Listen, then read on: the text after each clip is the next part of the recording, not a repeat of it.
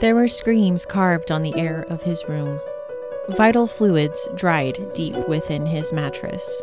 Whole lives sewn into the lining of his pillows, to be taken out and savored later. Poppy Z. Brite, self made man.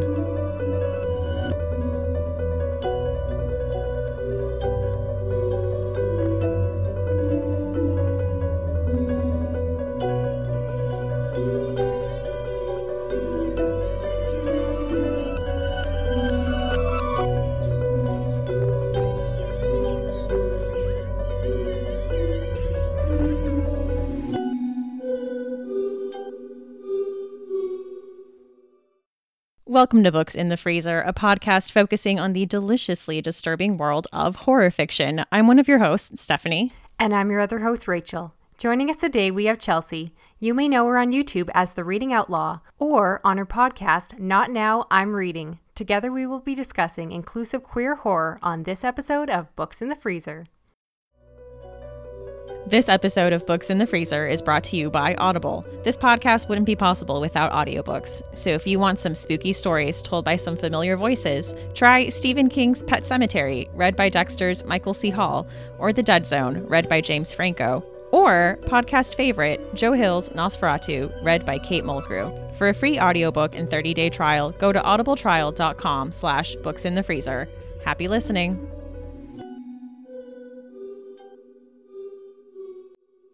So, hi, Chelsea. Thank you so much for joining us. Hi, guys. Thank you so much for having me. I'm so excited. I love horror. I don't ever get to talk about it as much as I want to. I'm so excited. I was thinking it's great to have another podcaster on the show because you, of course, have your own show that you do, Not Now I'm Reading, which is a really great name, by the way. I'm kind of jealous you snapped that one up. Thank you. I wish I could take credit. I can't. That one was all Kay. Kay is a name genie, and she came up with that one. It's all her.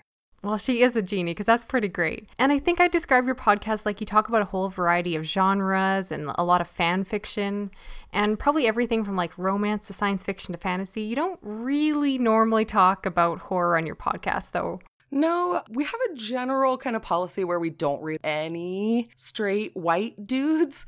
And so sometimes, especially in like thriller and horror and mystery, that can be uh, kind of a challenge to find things that step outside that. Yes. Which is why I'm so glad we're doing this episode. But that's why that and Kay, we have like different tastes in horror, and she doesn't like body horror stuff. And that's just sensitivities. So we don't do enough of it. So I'm very excited. Can you tell how excited I am? I'm like talking a lot. So have you always read horror? Like, did you read it growing up, or is it something you got into more as an adult? No, I've always loved horror. I didn't always start reading it. I started watching it. My mom is super into horror. She was always super into the Disney villains. We watched like Silence of the Lambs and the first Friday the 13th and the first Nightmare on Elm Street like a lot during family movie night at my house.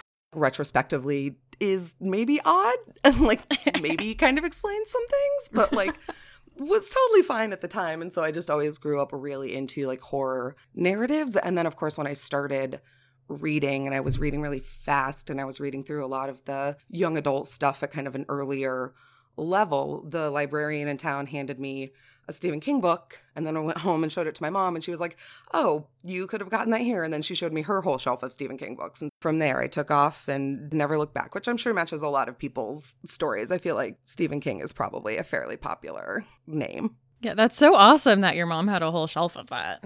Mm-hmm. She had that. She had William Blatty's The Exorcist. She had Jaws. She had a couple of like collections of like best of horror stuff. She's always just been very into kind of the strange and unusual. So taking after mom, I guess.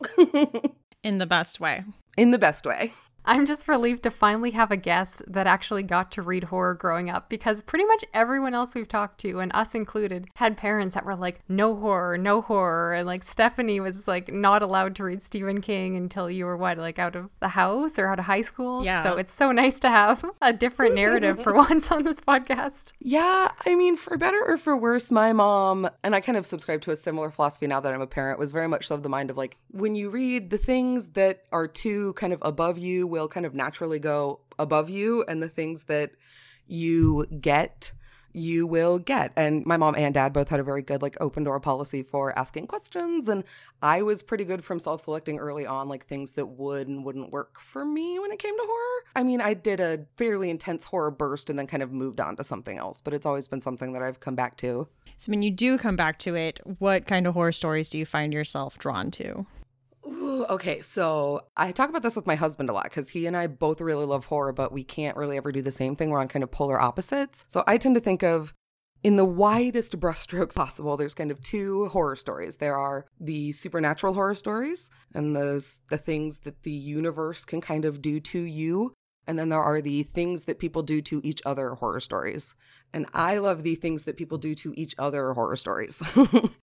So, serial killers, occult books, books that really get into the evolution of how somebody can do things that are incredibly evil because I think that the human capacity for evil is one of the most terrifying things on the planet. Oh, definitely. So, because of that, and because a lot of that can kind of hide in plain sight almost, and I think this probably, you know, comes from those Stephen King roots, but there's something so delicious about that, like very creepy Edward Scissorhands cookie cutter small town Americana that's also hiding that like deep level of something like disturbing.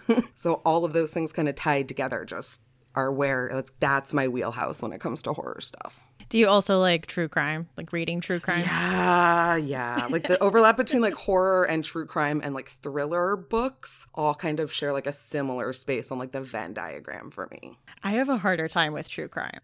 I mean, yeah, it's not for everybody, man. And like, you know, trigger warnings for all of the things all the time, just like everywhere. I didn't sleep for four nights after I'll Be Gone in the Dark. oh my God, I love that book so much. I just finished listening to it on audio and it's so good. Oh, did you? I'm so addicted yeah, to it. It's so good. My favorite murder podcast. Oh yeah, uh, I'll be gone in the dark. Criminal, which is another kind of like almost serial kind of podcast, but looks at people on death row and the crimes they committed. It's just like, uh, and we'll talk about it like at the very end on like other things that we're super into, but like we'll come back to that because it's a moment that I'm having right now for sure. Yes, I want to hear more about that. So, are there any kind of horror stories you avoid? A lot of the things that I avoid in horror are the same kind of things that I avoid in like general fiction. I don't love super like discriminatory or generally awful like storylines. I really don't like stories that focus on crimes against women, like rape based horror, but that's a lot of what happens. So finding the balance of that and the line with that is really tough. I don't read a ton of like ghost stories or like exorcism stories, not because I don't like them. I just don't particularly find them very scary. So if I'm going to read something like horror, I'm going to want to pick up something like that I actually think is going to scare me. And that's usually not going to do the trick. Well, in that case, that kind of leads nicely into our next question that we keep turning around to our guests lately. And we always get asked, What's the scariest book that we've ever read? Which is pretty much the most horrible question. Yeah, that's not a fair question ever. Not at all, which is why I want to say so, Chelsea, what's the scariest book that you've ever read? Okay, so I have two. Well, okay, two and a half. The first one is a book that I heard about on the Literary Disco podcast, and they described it as the scariest book they've ever read. It's The Girl Next Door by Jack Ketchum. And of course, I heard that and I immediately was like, well, that the, the gauntlet has been thrown. And so I like immediately bought it on Kindle and read it in like two days. It is very disturbing. It is about the story of a girl and her disabled sister who are basically kidnapped by a group of local boys and kept in a basement and put through all of the incredibly horrible, terrible things you can imagine happening in that particular scenario. I don't necessarily know that I would recommend it. It uh, is really gross and crosses a lot of really big like content boundaries for a lot of people understandably but it also scared the shit out of me. Like it was absolutely terrifying. And then the next one that i read is more of like a psychological thriller. It's called the mind of winter by Laura Kasischke and it is about a woman who is basically trapped with her surly teenage daughter on a snow day kind of like snowbound into her house and her daughter keeps being really reclusive and withdrawing from her. And it's kind of, as the day goes on, driving her more and more, kind of getting her frustrated and getting her anxiety boiling that her daughter just won't talk to her. And at the end, they kind of have this blow up and some things happen. And I won't spoil it because it's probably the best literary twist that I've maybe ever read. It's a book, I read it in 2013 for the first time, and mm-hmm. I still think about it probably every couple of months. It's incredibly well crafted in the way that the ending is done. And I just don't want to say anymore because I don't want to spoil it. And then the half is a short story. So I love short fiction just in general. And I think that horror works really well in short fiction. I feel like there's a lot of like narrative tension that gets built really well in short fiction that lends itself to horror. And mm-hmm. the scariest short story I've ever read is actually a Ray Bradbury short story. And I don't think a lot of people would necessarily think of it as a horror story, but it is one of those things where it's like horror is deeply individual. So mm-hmm. to me, the idea of this story, it's Kaleidoscope, which is the story of basically a rocket ship that is hit by an asteroid and the astronauts are catapulted off into space and five of them survive. And the story is basically the story of them talking to each other as they slowly drift out into space until they're outside of like radio range. And just the idea of being conscious and cognizantly drifting off into the forever nothingness of space, just knowing that there's nothing else you can do but drift forever. Like it is deeply, deeply disturbing to me on like a really intrinsic level that I think like the first time I read it was just like I had to like put the illustrated man down, which is the collection that this is in, and like walk away and just be like, oh man, that was incredibly intense for me in a way that I kind of wasn't expecting. So those are probably the two and a half scariest things. Oh my gosh, that kaleidoscope story like gave me chills now. I haven't read it, but just you talking about it gave me the chills. So I think it has horror all over it for sure. Oh my god, it's so intense, guys. like that for me would be a freezer one. And Stephanie literally just was messaging and saying, "We need to read horror that's set in space." I rewatched Event Horizon. I'm like, is mm-hmm. there more horror set in space? Because I need that in my life. I haven't run across a ton of it. So if you find it, let me know. But if that kind of like psychological level gets to you at all, yeah, I would definitely recommend it because it's terrifying. Yeah. If we do an episode, I think it might end up being mostly short mm-hmm. fiction. But oh, love it. Yeah, I would love to listen to that. Make a note of that. That'd be a great episode. And I am adding that Mind of Winter to my TBR right now. Yeah, I want to know the ending. And it's not super long. That was another one I read really fast. So I definitely recommend it. Now we want to segue into the specific episode topic of queer horror, which we're using to represent the persons on the QUILTBAG spectrum, both in terms of sexual orientation and gender identity. You know, Chelsea, as a book reviewer, you go out of your way to find and promote queer literature, which made you a fantastic guest to have us cover this topic. Uh, we're hoping you can provide our listeners with some insight into how they can also read more diversely. Why do you think people should read queer horror? Well, first of all, thank you. I really appreciate you saying that. That's very kind. I love queer stories. Queerness speaks to a very specific aspect of my identity that I really like to see reflected in fiction. I think people should read queer horror because I think people should read queer stories across the board. I think people should read outside of their own experience.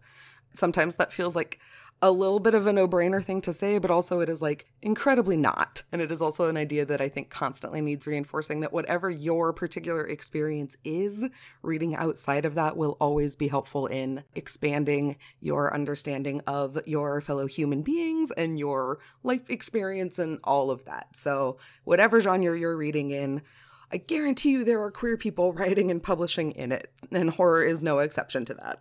I think that's pretty sound reasoning. And there's also the idea that what we consume and that where we put our dollars when it comes to buying books also reflects back to the publishers. So I think it's fair to say that, you know, if we actually are reading and talking about queer horror books, then publishers are more likely to then, you know, seek out and actually publish more diverse stories. Absolutely. I think you get a lot of times into that cyclical problem of publishing saying, well, nobody's reading it, so we're not going to publish it. So they don't publish it so no one can buy it or it becomes infinitely harder to find and buy. So then obviously they can't be reading it. So it gets kind of into that cycle. So I think that was a really great way to put it. We kind of vote with our dollars and we let our dollars speak for what we want to see. So if we want to see more queer storylines and queer horror, we need to show them that with the things we buy and the media we consume. And I feel like we should mention, just because someone's going to ask afterward, that, of course, we're going to be talking about diverse horror in other means, such as race, in a different episode, just because there is way too many different facets of mm-hmm. diversity for us to try to squish all in one episode. Even for this, we had a lot of different thoughts about things we wanted to cover, just talking about queer horror, because of course, we're talking about sexual identity and gender. So, if anyone's saying, well, mm-hmm. why aren't you talking about African American authors, things like that? Well, like I said, we got plenty of episodes still to come. And I'm very much so looking forward to all of those. I think it's wonderful to point out the different aspects in a more of a deep dive way and really give people different resources. So kudos, ladies. Well done. And I think horror is one of those genres that people point to and say, like, oh, it's just white dudes. Mm-hmm. It's good to have episodes where we point out that no, it's not. Agreed. Considering I literally said that like not 15 minutes ago. Sorry. no, you're fine because it's true. And if you're going to go into your average bookstore and pull a horror book off the shelf, your odds of pulling a cis straight white dude off the shelf are infinitely higher in horror than they even are in some other genres. Not to say that it's like great across the board in general, but different genres vary kind of in terms of that. So if you go to my local bookstore, 50% chance that horror book you're picking off the shelf is specifically Stephen King. So I will agree with that. Yeah, that's fair. I would bet that at least like 25 of those other ones are probably Joe Hill too. So, like, does that count? Yeah, it's all in the family. Besides listening to this podcast episode, what are some ways that readers can find out about queer fiction? I think that when it comes to following any kind of like specific aspect of an identity, that finding authors that you like is going to be your friend. I think obviously in general you can always start by googling book lists or recommended lists or short stories lists if you just type in, you know, genre X, you know, queer stories or some combination of that, you'll usually get a jumping off point. From there you can then start to kind of read the authors that resonate with you that tell stories that you like. And then i highly recommend going and searching out those authors on twitter especially if you're finding them through short fiction. A lot of those people are currently constantly publishing. And not only that they're pointing out the things that they are reading. So kind of through that spider web you can find other authors who may jive with you may not but you'll find the other things that will inevitably speak to you kind of within that. There's a specific magazine that I want to link to, and I'm going to talk about a couple of the stories that are in it when we get to our specific recommendations. But Nightmare Magazine, which is a fantastic magazine just in general for horror short fiction, did a special issue in October of 2015 called Queers Destroy Horror. And I mean, the title, it says it all right there, folks. It's queer authors publishing queer horror stories. It's fiction, it's poetry, it's a little bit of nonfiction, it's everything, but it's super great. So if nothing else, you can start there. There's, you know, a dozen authors and you can go and find them and read their books and see the things that they mention as inspirations to them. And that's kind of my favorite way to do it. It can be a little bit trickier sometimes than just going to like a list and finding it. But sometimes when you come to some of these more marginalized identities, especially non visible identities, it becomes a little bit more word of mouth and going kind of author to author that I've had the best success with. And then the only other thing I would say, and I kind of talked a little bit about it earlier, but don't be afraid to look outside of things that are specifically tagged as being horror Horror, a lot of the times, because it's a little bit of a smaller genre, gets lumped in with like spec fic in general. So a lot of times you'll see like SFF and horror. And so if it says spec fic or if it looks like it might even be borderline in the area, because there are a lot of crossovers between like science fiction and horror and some of those like specific kind of things. So Uncanny Magazine usually does some good ones, or Apex Magazine will do some good ones, but they publish not just specifically in horror. So if you're searching, you may kind of miss them in your tags. Yeah, you're always really good for reading the magazines. That's something I need to do a little bit more of. Uh, I'm really good at buying the magazines. I am not always really great at reading them on time. I try to always read an Uncanny because it comes out every two months, so I have like plenty of time to read it. But like, even that doesn't always happen. Well, your intention is there. You're putting your dollars at least where you plan to. Exactly. Thank you, Rachel. I'm voting with my dollars. Exactly. And I found that too, that when it comes to other genres, that once I started to get a feel for what was horror, in my opinion, like horror is everywhere. It just gets labeled as everything but horror. Like now that I'm yes. reading more horror, I read thrillers and I'm like, oh my gosh, this is horror. Why are they labeling this as thrillers? Maybe it's a little bit that the genre gets, I don't know, less attention. It's for a while, I think it fell out of favor in the publishing world. So I think so. I think a lot of horror authors kind of hid in other genres. Mm-hmm. And I like to think that now there's kind of been a resurgence, so at least in my corner of the internet. So I'd like to see more of them kind of taking back that horror label and putting it back on those books. Yeah, I agree. I think that's really true. So, because you read a lot of different genres, I mentioned you read like science fiction, fantasy, romance. Do you think it's harder to find queer representation in horror compared to those other ones? Yes, only because in my experience, horror seems to be one of the few genres that doesn't get tagged with a ton of like subgenres. Like there's psychological horror and there's thriller, which is sometimes with horror, sometimes more with like mystery. But for example, you can have a space opera or you can have specifically queer romance section where you can put the books together and go in. But horror doesn't really do that. And like you were saying, Rachel, in a brick and mortar store, you can be lucky to get a handful of titles in a horror section, period, let alone then broken down further into like queer horror or body horror or splatter horror or whatever your particular flavor is. So I think it's more difficult to find only in that they're not as clearly labeled. I think that the stories are obviously being written and being published. I just think genres are a weird kind of made up thing, and publishing does weird kind of made up things with them sometimes. So when it comes to sub genres of horror, I just think it can be tougher.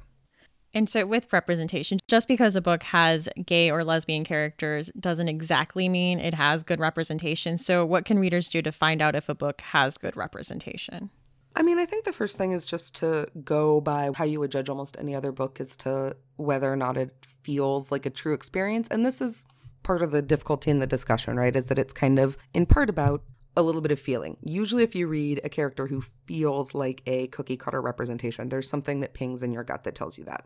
My general go to, if you want to make sure that you're reading a book that has at least a good chance of being good representation is to go with a book that's own voices, which I will go ahead and use this as my caveat point to talk about something we made notes on a little bit later on, which is the difficulty in doing that in queer media or queer fiction. Because obviously, queerness, sexual orientation, gender representation or orientation those aren't things that you can necessarily identify just by looking at somebody. You may think you can based on your own preconceived notions, but really you never can. So, unless an author has made it very clear on their own social media, their own publishing pages, in their own work, that they are an own voices author and they are writing to that part of their experience, I think it can be tempting to want to ask, especially if it's a piece of queer media from a person that you has not necessarily come out or has not necessarily confirmed. But I think it's really important to never, ever, ever do that. this is my little soapbox PSA that I get on whenever this comes up, which is it is always important to read own voices representation and own voices media, but your desire and want to do that never trumps somebody's ability or right to stay in the closet and only out themselves at the time of their choosing which may seem like a silly thing to say, but unfortunately, in the recent past, it's happened more often than not that authors in various genres have had to uh, reveal certain things about themselves because of demand to know whether or not they are writing accurate own voices portrayals. How do we fix it? I hear you asking. I don't know. I wish I did. For me, what I do is I look to members of the population who are being represented and ask them what they think. And I think that everyone's going to feel a little differently, but you can usually get a pretty general, like, beat on the pulse, so to speak, as to if you read a story that has a, let's say, trans character and a bunch of trans people come back and tell you that that story is super problematic, it's probably pretty problematic and it's probably not great representation. And so listening to members from those populations who have an opinion on the representation in the book is a good way to navigate that, especially if you're not sure if the author is writing from an own voices experience. You won't know if they're writing from their own personal knowledge, but you will at least have a kind of barometer from the community as to whether or not that is a well represented piece of fiction or well represented piece of the experience. So that's what I do.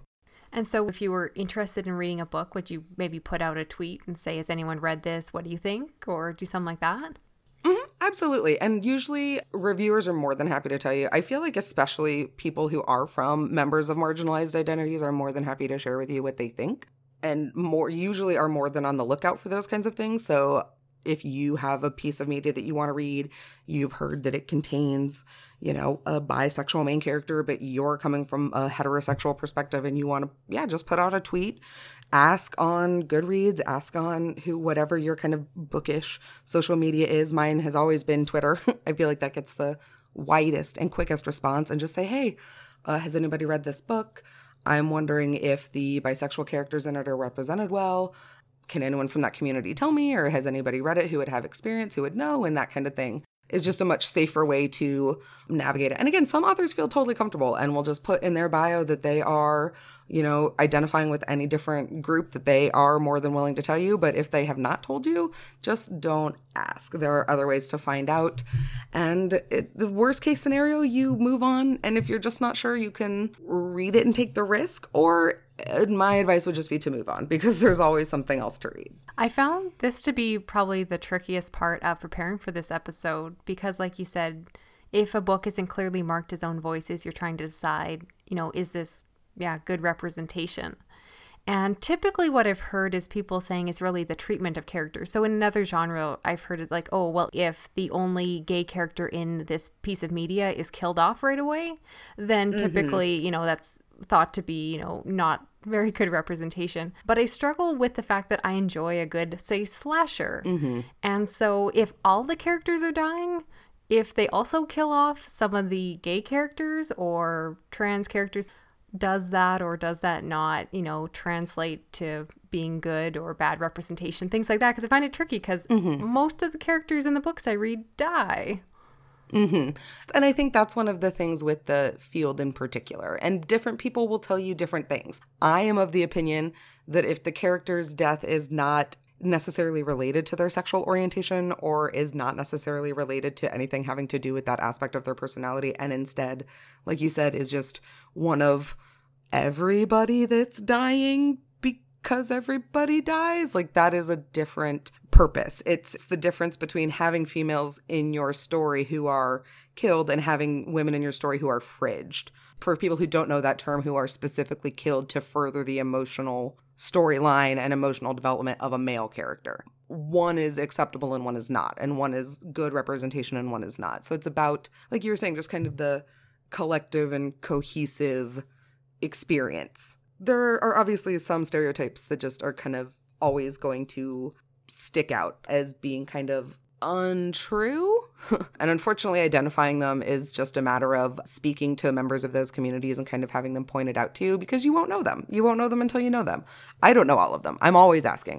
I identify as cis bisexual, so there are a lot of aspects of the queer experience that I don't have access to. And I have found in general, as long as you're willing to approach it with respect and a legitimate sense of curiosity and kindness, people are usually more than willing to tell you or point you in the right direction if you happen to be heading down the wrong one. So, how about let's switch over and talk about some actual book recommendations? And we want to talk about some short fiction first because that would be one of my recommendations is if you're looking for queer horror, I think all three of us found that short fiction was a really good place to start.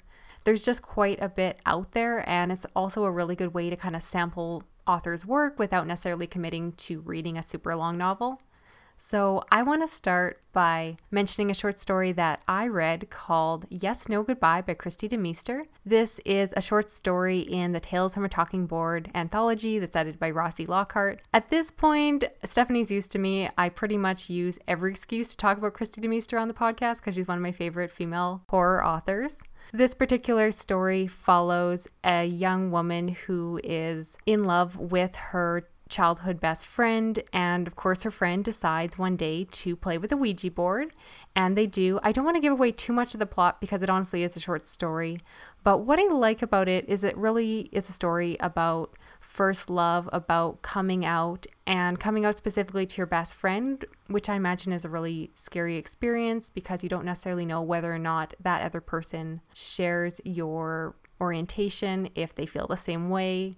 And the story does have some darker moments to it, but the darkness doesn't come from the queer representation. Instead, those aspects are just done really nicely, and it just is strangely a feel good story, which is a strange way to describe a horror story. In terms of scariness, I would put it as room temperature, but I just love it. It was the first time I ever read Kristi DeMeester's work and just sold me on her writing. It's just a beautiful story about two young lesbians in love. So, what more can you say about that? Oh, I loved it. That one had like very quiet and like beautiful romance, I thought. Yes. Yay for happy queer narratives, especially in horror, because who would have thought?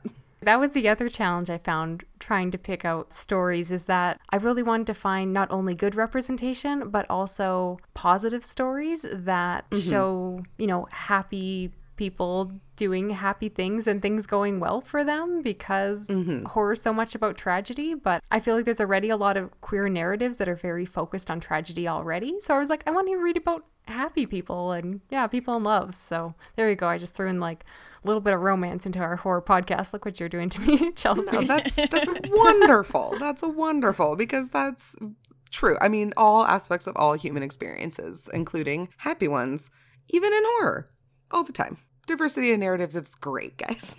Uh, so mine might not be as happy. Oh, Sorry, guys. we're gonna bring it right back down. Way to go, Stephanie.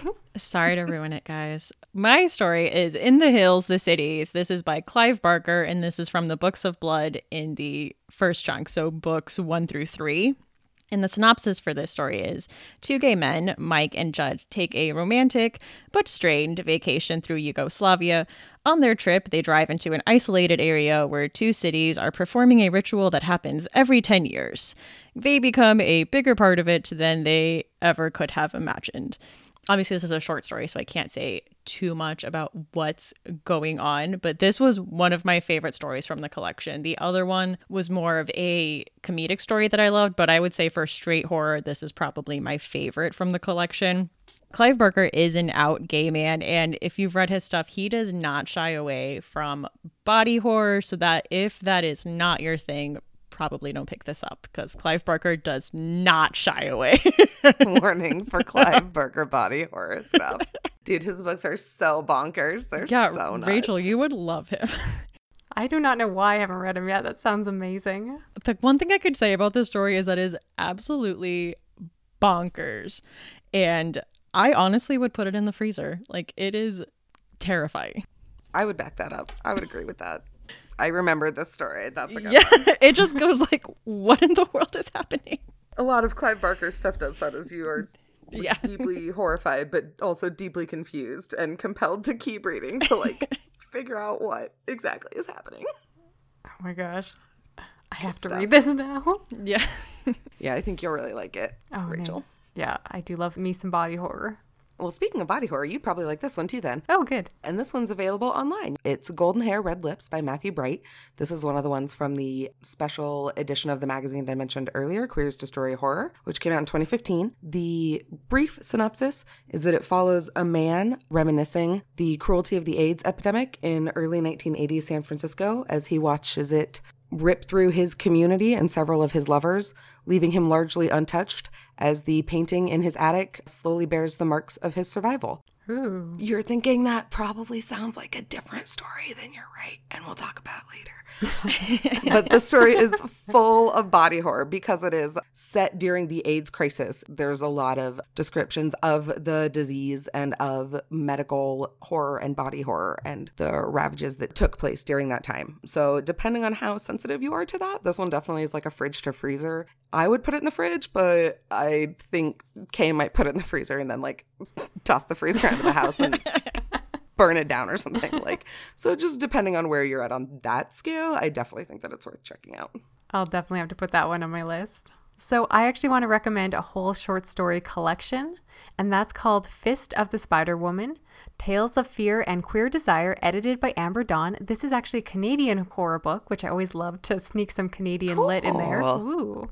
very cool This a collection of own voices short stories featuring both cis and trans women, and I thought the premise behind it just sounded amazing. Because traditional horror has a long history of doing a terrible job representing women, as we discussed earlier, so often we as females are either victimized for being sexually active or we're painted as evil, seductive women.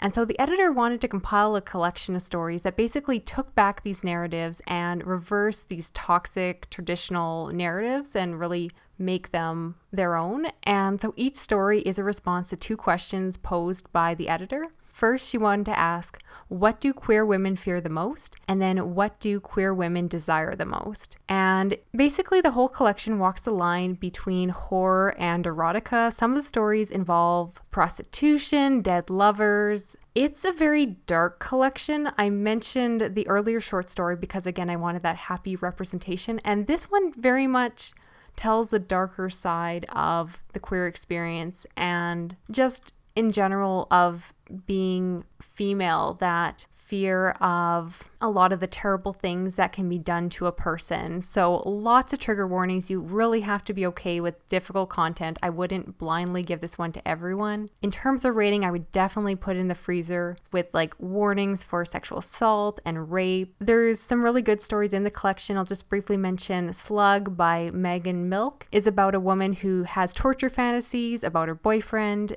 and another one called Saido by Suki Lee, which is about a woman who is held captive by her French landlord, which is my personal favorite.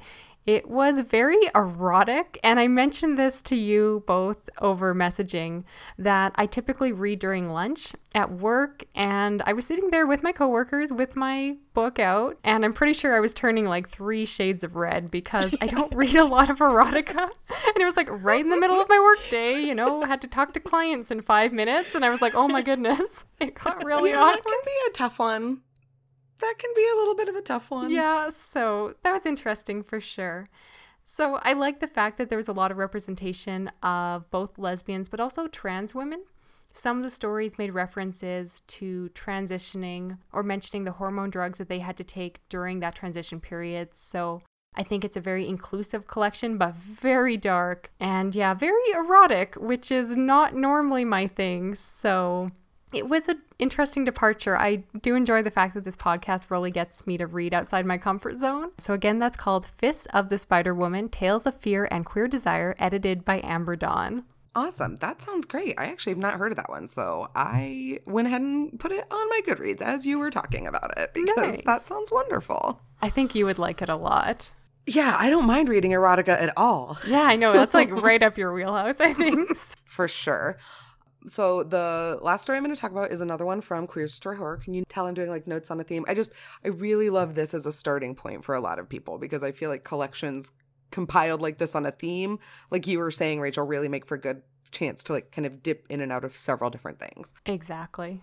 This one is Hungry Daughters of Starving Mothers by Alyssa Wong. You may have heard of it. It won a Nebula Award for Best Short Story, and it has kind of branched out beyond just like the horror world, you know what I'm saying? Like kind of that bubble of the genre into like SF and different kind of award genres. So it's really, really well done. Alyssa's fantastic. This is basically a twist on the modern vampire Jen survives by feeding off of emotions, specifically off of the negative emotions of the people that she dates. And one night she has a date with a stranger who is thinking incredibly disgusting and evil things about her. He's a murderer and he's thinking about how he wants to murder her. And she consumes his energy and that hit of energy is so powerful to her that darkness is so powerful to her that it immediately becomes something that she craves again. So as she's wrestling that her best friend aiko is this kind of very quiet and patient woman who is just kind of standing there in jen's life waiting to be noticed. And jen is noticing her more and more and also trying to fight that sudden thirst she has to consume and how that is warring with her desire to spend time with Aiko. And it's just so good. Jen gets this vampire ability from her mom. And so she goes home to visit, and there are several layers of familial stuff there, legacy and respecting tradition and navigating your way in a new world. But also, there's a lot of really interesting stuff going on because Jen, as a bisexual, is thinking about and interacting with the different kinds of thought patterns and energies that she picks up from these different people and what it means for her to largely have dated men and consume this large amount of negative energy from men while at the same time wanting to enter into this relationship and later on in the story entering into a different relationship both with two women. And I don't really want to spoil the end because the kind of relationship dichotomies there become kind of the focus of the end of the story but the story says a lot of really interesting things about assault and the way that women process through assault and the power you do or don't have after you become a victim of assault. But working through kind of the both the victimization and the power that can come from going through a recovery of something like that. And so there's a lot of these kind of sub themes that get into so much of that. And that's what i love about horror and queer horror specifically is that it gets into so many the different aspects of like sexuality and physicality and horror and consent and crossing those lines and where all of that plays and that's why that idea like we talked about at the beginning of the show of the horrible horrible things that people can do to each other is what gets to me most when I'm reading horror stuff. But yeah, that's Hungry Daughters of Starving Mothers by Alyssa Wong, and I love it a whole lot. Yeah, that sounds amazing. After we're done recording, I think I'm just going to go online and buy that magazine.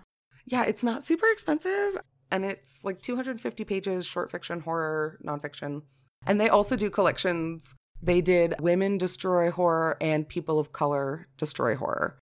So if that's something that you're interested in, then you can also go and check both of those out. Nightmare does really great themed collections. I think they're getting ready to do Disability Destroys, so disabled authors destroying different genres. So I'm excited for that one too. That would be good too. Jeez. You just added like how many short Yes. stories to my list of things to read. Thanks a lot. I mean, I'd say I'm sorry, but I'm not. I know you're not.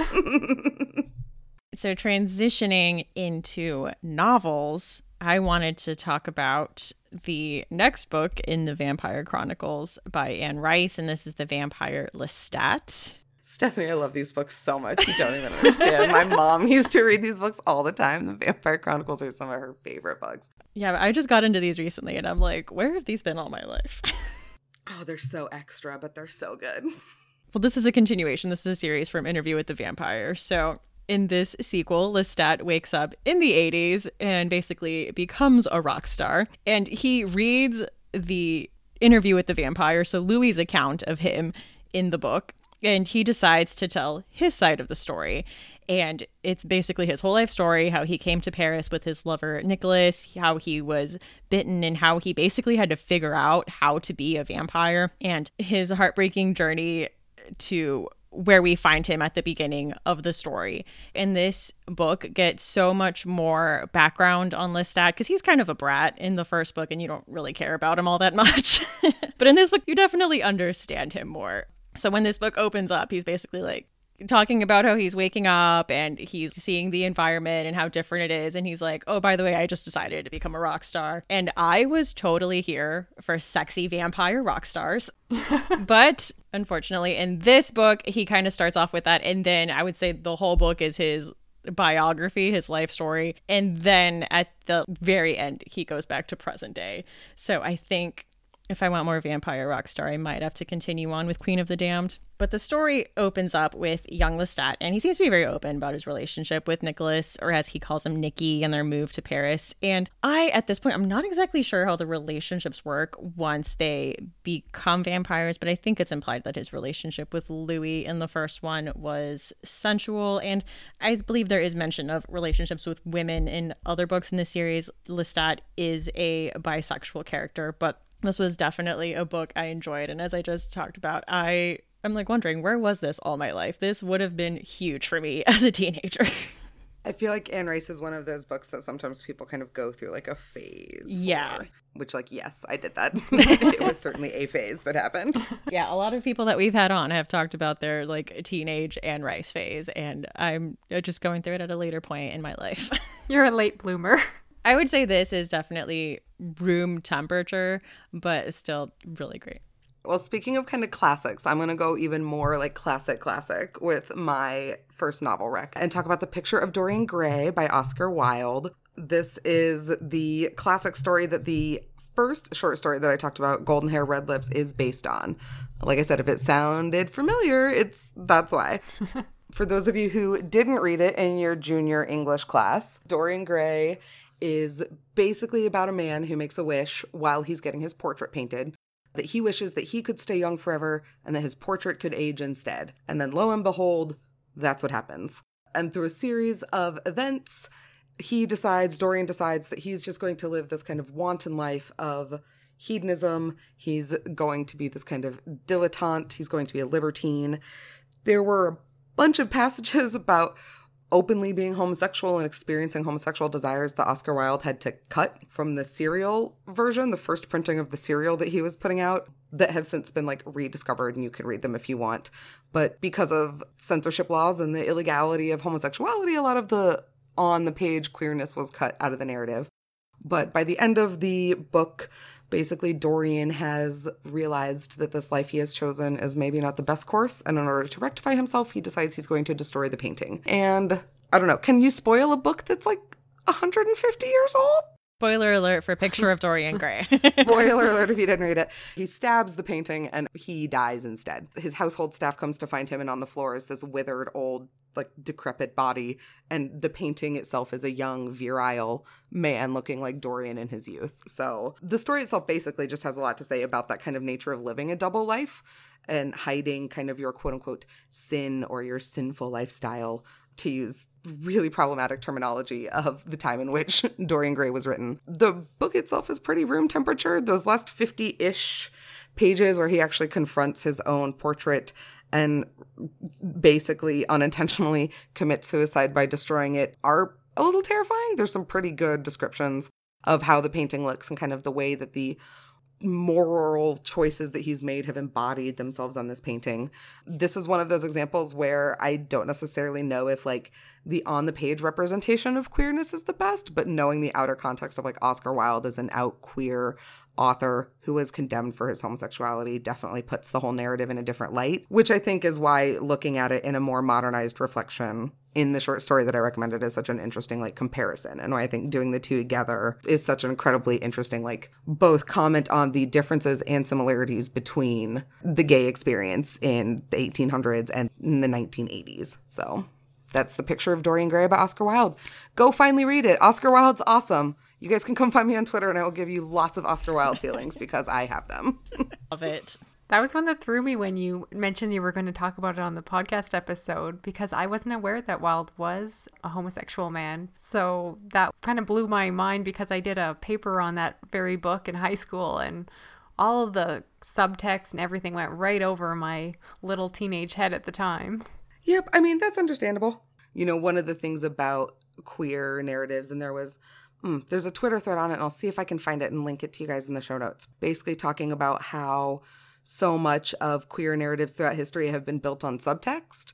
And so now we get to the time where they don't have to do that anymore, but we're still not used to seeing them as actual text. So we still end up queer coding a lot of these things that we're just used to seeing as like the subtextual visual language of queer narratives. So I do think that that's a really interesting kind of thing that comes with looking at queer narratives is it's one of those things that's usually written into the subtext the older you go and the more you look for like into the classics the more that you'll find those queer narratives kind of hidden in between the lines so to speak that's really interesting. One of the books that we were going to talk about, but I think we capped it off at three, also kind of fits with that. More of a modern classic, but The Haunting of Hill House. It's very coded in that way that you have to read into one of the characters being a lesbian.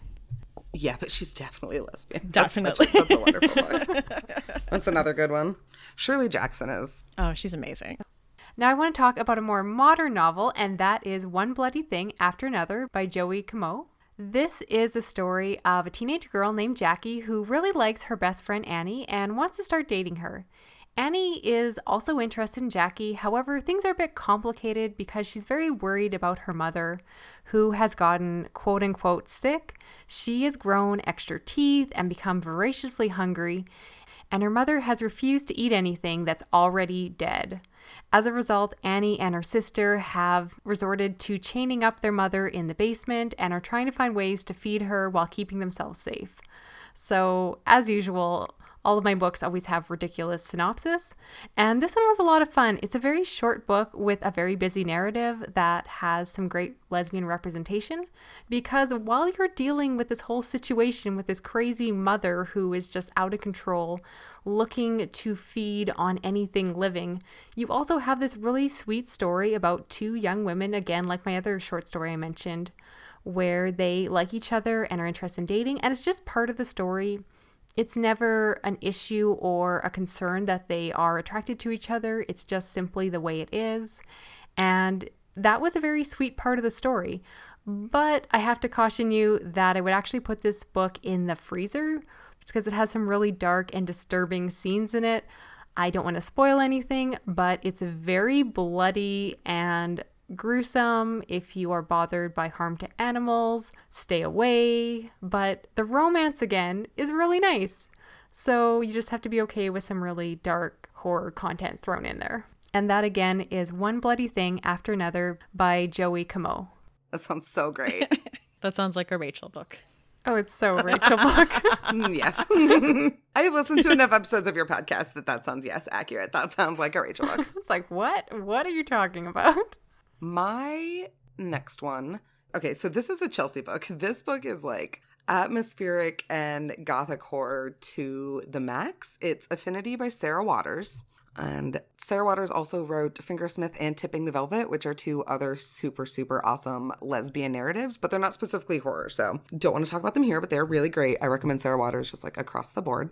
But Affinity is specifically about Margaret Peggy Prior, who, after a failed suicide attempt, so trigger warnings, decides to become a lady visitor to a local women's prison. So basically, a and what it sounds like a woman who goes and visits the prison and kind of talks to the inmates and makes rounds and tries to just bring a little bit of cheer to this very, very dark Victorian prison. And when she goes, the first time she meets Selina Dawes. And Selina Dawes is a spiritualist who is in jail after a seance of hers goes horribly wrong, leaving one person dead and one person committed for insanity. So something is going on there clearly. And the more and more that Margaret spends time around Selina, the more she's kind of drawn into this world, first of like spiritualism, then of trying to figure out whether or not Selina is actually telling the truth. And at the same time, they're developing this really intense attraction to each other while being kept on opposite sides of the prison like guard bars. They're literally star-crossed. so there's this really great kind of tension there that builds in a queer romance where they don't actually really get to like enact that in any way. And so it's almost more of like this queer obsession. It reminded me very much so of if you've ever seen the TV show Hannibal, and there's that kind of I mean, it's not textually explicit in Hannibal, except for all the parts where it definitely is. but it's very much so this like obsession that border like attraction obsession convolution of things and kind of figuring out where the line between those two things are. At the same time, affinity is very dark. If you struggle with some of your own like mental health issues, anxiety or depression, I recommend reading this book in a very sunny place. Maybe when you're not going through a particularly bad moment of that, because that's a lot of this book is the building atmosphere of this like dark, dim, dank, oppressive places. It just kind of slowly becomes your world and closes around you and like, eh, this is terrifying. So for me, I put this one in the freezer because it was very scary. but I also really love spiritualism. If things like seances or ghost readings, palmistry, any of those kind of more occult sciences interest you, this is a really, really interesting take on a person who does that or maybe doesn't. I'll leave it to you guys to read and find out. But again, that's Affinity by Sarah Waters. That sounds really good. I definitely want to read Sarah Waters. It's really great. I started with The Little Stranger and I didn't gel with it. And a lot of people messaged me and told me, like, no, you should read either like Affinity or Fingersmith. Fingersmith is great. Fingersmith is about basically like a lesbian pickpocket. And Tipping the Velvet is about the circus, I believe. It's been a very long time since I've read that one, but I'm pretty sure it's about performers in the circus or in like a traveling carnival or something of some kind. They all sound amazing, so I'll have to pick one up. And all of her books are super queer, so yeah, I definitely recommend Sarah Waters. And my last pick that I am picking is one that I have talked about quite a lot. I know, I'm aware. But if this is someone who is tuning into this episode for the first time, then we can talk about it. So that is Let the Right One In by John Ajvide Lindqvist.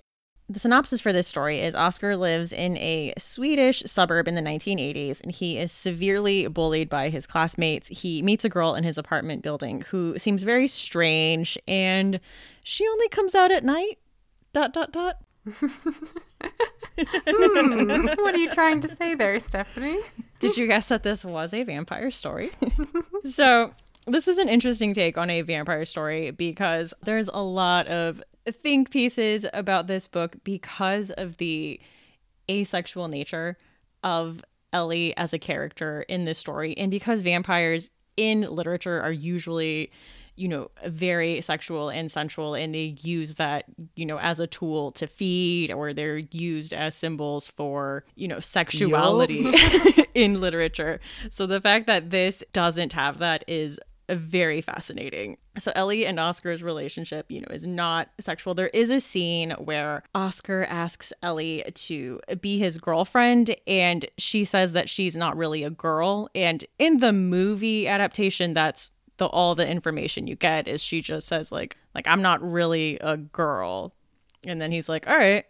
And then, like, it's never talked about again. Mm-hmm. In the book, you do get a little more backstory as to, like, what that means with her being a kind of non binary character, but kind of outwardly appearing as a girl and being referred to in the book as a she. So most people point out, I don't remember if this is in the book, but this is the movie that there is a scene where they are laying in bed together in their underwear and they're just, you know, there wasn't anything there. So it was mm-hmm. very interesting if you are looking for, you know, an, an asexual representation in a novel. This is one that people usually point to and is very fascinating. And as I've mentioned, one of my all-time favorites because I talk about it way too much on this podcast. So I promise I will temper my love and this is a fridge freezer book. There's a lot of body horror. There is uh, pedophilia and very graphic depictions of bullying. So, again, not for everyone. It is very dark and it goes some very dark places. So, keep that in mind. That sounds wonderful. I have almost entirely skipped like Nordic horror, so I should like remedy that. And that sounds like a wonderful way to do it. Yeah. And the Swedish movie adaptation is also amazing. Wonderful. So, finally, we want to end the episode talking about some of our chilling obsessions. And I'm really excited about this one that I have. I purposely wanted to talk about it in this episode because it has a queer aspect to it. We don't necessarily match our obsessions with the episode topic, but I wanted to do that in this case. And that is a fiction podcast called Gone, which is written and narrated by Sunny Moraine.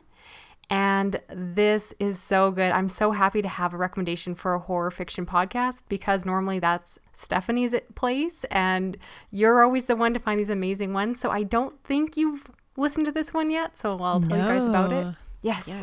Yes. I was hoping to find that like underhyped one that you hadn't heard of. Yeah, I've never heard of it. That sounds great. So, this, as I mentioned, is done by Sunny Moraine, and she's the author of a whole bunch of speculative fiction that always has a bit of a queer bent to it. And I definitely want to check out her books after this. But she writes, narrates, and produces the entire podcast herself. And the production value is amazing. I had no idea until I looked up some details that she did it all herself. The premise is that the main character wakes up one morning to find that everyone else in the world has mysteriously vanished overnight. There is no sign of a struggle, everyone is simply just gone, and not just in her neighborhood, but as far as she can tell, there is no one out there. She has checked on the internet, she's reached out to people by phone, by text, everything she can think of, and no one is responding. Nothing live is happening on the radio, nothing like that. And it's just her by herself trying to figure out what happens. She's a big fan of those found footage movies, so she decides to tape record herself, basically explaining what's happening, which is kind of how the podcast comes about. And it doesn't feel cheesy at all. Even if you're not a big fan of that style, it just feels very realistic why you would have someone kind of talking to themselves, kind of reassuring themselves as they go along. And I just love it. I'm only actually a few episodes in. I made myself stop because I didn't want to recommend this after I had gotten to the end because I really didn't want to spoil anything. At this point, I have no idea what's happening. I don't know if there are aliens, if she's dead, if it's a dream. I have absolutely no idea where it's going, but I'm completely hooked. And the reason I want to mention in this episode is that the narrator is a married lesbian and she talks about her female partner quite a bit. She talks about the experience of coming out to her family. And I just really like that representation. Not only that, but she also suffers from social and generalized anxiety, which is very difficult to have when you are the last person in the world. So, this is in some ways a horror podcast, but in a lot of ways it deals with some very human issues, dealing with themes of loneliness, fear, and isolation. And I was completely, completely hooked into the narrative. I really want to get back to it. Like I said, I kind of made myself pause just because I didn't want to be recommending it with any bias and kind of hint at what the angle is. But I want to know what's happening. It's just so well done. It's very anxious inducing in a way, so I wouldn't recommend listening to it if you're having a anxious day yourself, but it's just so compelling. I just put myself in her shoes and thought, "Oh my gosh, what would I do what is happening? Is this a rapture? What is going on? So, that again is a podcast called Gone, which is all done by Sunny Moraine. And I highly, highly recommend it. It is literally my current obsession. That sounds amazing. It sounds so creepy. You both would love it. Like, I cannot recommend this one enough. That like found footage like style, but like audio just sounds like it would be so creepy and so good. Yeah, like I feel like I'm brilliant to have found this underhyped podcast that neither of you know about. Oh, and I love fiction podcasts. Yeah. I listen to a ton of podcasts, but not nearly enough like fiction ones. So I'm always glad to find more. Yeah. And every time I think I find one that's like new and I've never heard of, Stephanie's like, oh, yeah, I've been listening to that one for years. So this is a rare moment for me. So, my next pick is a movie that I had heard about and I wanted to see, but it really wasn't anywhere near me when it came out. And it finally came on Hulu, and I was so excited. This is Tragedy Girls, and this follows two high school girls who run a true crime blog called Tragedy Girls. And they are very obsessed with their branding and their social media, and eventually they start committing murders to boost the traffic to their blog. It's a very dark comedy because then at first, like the murders all seem like an accident. So they're trying to get this hype that there's like a serial killer loose, but everyone just keeps writing off these murders as accidental. And it's very dark humor. In one of the trailers, I thought it had a perfect description. It said, like, Scream meets Heathers. And I thought that was the perfect way to describe it. So the two actresses who are the main characters have actually played X-Men. And first one, Sadie, she's the actress on Deadpool who plays Negasonic Teenage Warhead. I love her so much. she's amazing in it. And In then. McKayla played Storm in the X-Men Apocalypse movie. And so they're like the two best friends who run this blog and they are just amazing. There's obviously some commentary about an obsession to social media. And also, uh, the cast in this movie is fantastic. You have Craig Robinson from The Office, you have Josh Hutcherson. It was just amazing. I was laughing, but obviously, to enjoy it, you have to be okay with just like very dark humor, like, you know, obviously jokes and flippancy about murder, you know, that whole deal. And as a slasher, it's great. There's some really cool kills. It's really awesome. So I definitely recommend that if you're a fan of dark comedies and slashers. So that's Tragedy Girls. And right now it is available on Hulu. I need to check that out. Yes. I text you. I was like, you would love this. I'm still trying to figure out how to watch it. I hate living in Canada sometimes. I can't find it anywhere. I'm so sorry. That sounds a lot like. Have you guys seen Santa Clarita Diet, the Netflix no, but I TV show with Drew Barrymore? I No, but- started it. It's fun. it's so good. It's very much so the similar like dark humor. It's a take on like zombies, but it's very much so like dark humor and almost like comic levels of gore. It's got Drew Barrymore and Timothy Olyphant in it. It sounds very much so in like the similar vein. So I think if you liked one, you'd probably like the other one. Uh, definitely, I'll have to check it out. It's definitely been on my like to watch list, but I'll have to actually get to it. It's wonderful. I love Drew Barrymore. I love Timothy Olyphant. I love, I usually don't love zombie stories, but I loved that one. I thought it was very well done. I'll go ahead and just keep talking, as is apparently my style. While you're on Netflix, you can go ahead and check out either one of my current obsessions. So I talked at the top of the podcast how like my Venn diagram of overlap and the true crime is like a big part of that. So I am obsessed with the show Mindhunter. Me too. That's a Netflix original. Have you guys seen it? yes, it's filmed here in Pittsburgh. I'm living Kansas and nothing is ever filmed here. I'm super jealous.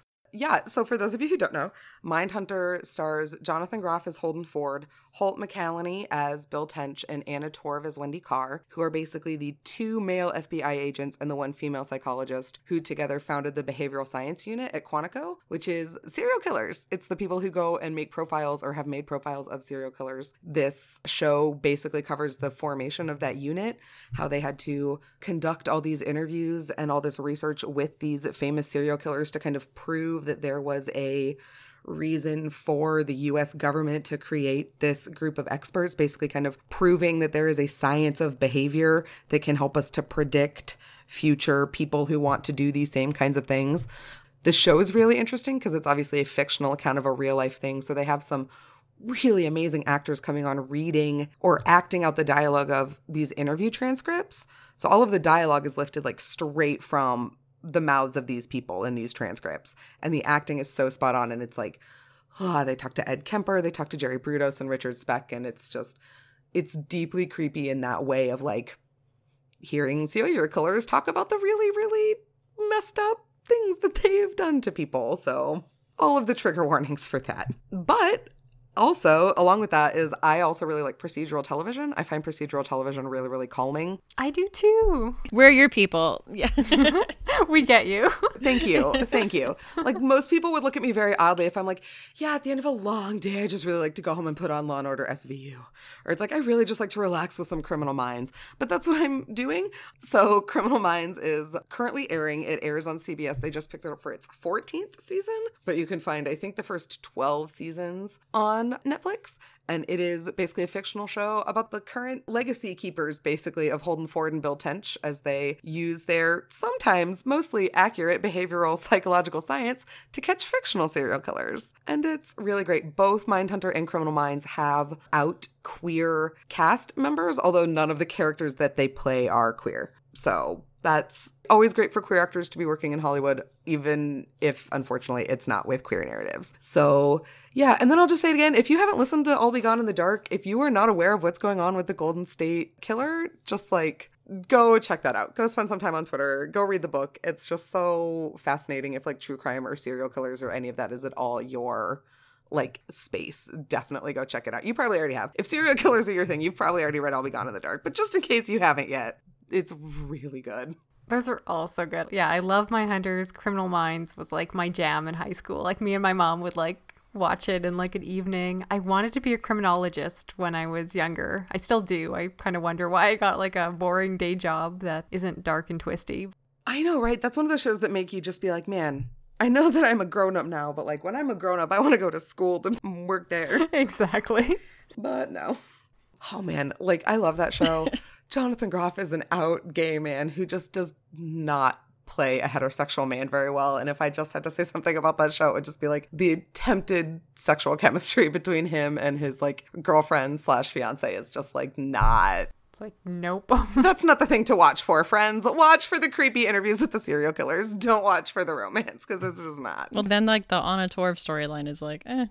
Which, I mean, color me shocked that the lady storyline just doesn't go anywhere. But that's fine. That's a whole different podcast everyone on the show is wonderful. Yeah. That's it's incredibly well cast. All the people that they get to come in and do the reenactments of these serial killers. oh my like, gosh! Like I'm so impressed, but also I would hate to be that person who's like, "You did such a good job playing Ed Kemper." Like, oh, is that a compliment? Like, uh, thanks, I guess. oh. Well, we should probably let people go. oh, probably. So, thank you so much for joining us, Chelsea. Before we let you go, where can people find you online? Absolutely. Well, like we said, I co host my own podcast every other Monday. Not Now I'm Reading. You can find us at patreon.com slash NNIR podcast. And that site also has links to all of our other Twitter and homepage and everything like that. If you're looking for me specifically, you can go to chelseaoutlaw.com. That's where I have all my writing, editing services, all my personal contact info, all of that. You can get in touch with me there. Otherwise, I'm on Twitter at an outlaw life, and I'm always there. It's probably unhealthy, but I'm pretty much always there. We'll leave the links for everything in the show notes so people can find you. Perfect. And thank you, ladies, so much for having me. This has been an absolute delight. I had so much fun finding things to wreck and doing some revisiting stuff, and it was wonderful. It was so fun chatting with you. Books in the Freezer is a bi weekly podcast. We post episodes every other Tuesday. You can find us on Twitter at Books Freezer Pod or on Instagram at Books in the Freezer or you can email us at booksinthefreezer at gmail.com. You can find show notes for this episode and all previous episode at booksinthefreezer.com. We're on Patreon as Books in the Freezer. And a special thank you to our patrons Laura, Liz, Devin, Sarai, Roger, Emily, Denise, Anthony, Elizabeth, Sean, Mitch, Alicia, and PT. I'm Stephanie. You can find me on Twitter and Instagram at lady underscore Ganya or on YouTube as That's What She Read. And I'm Rachel. You can find me on Twitter at shades underscore orange or on YouTube and Instagram at the shades of orange. So join us next time for Books in the Freezer.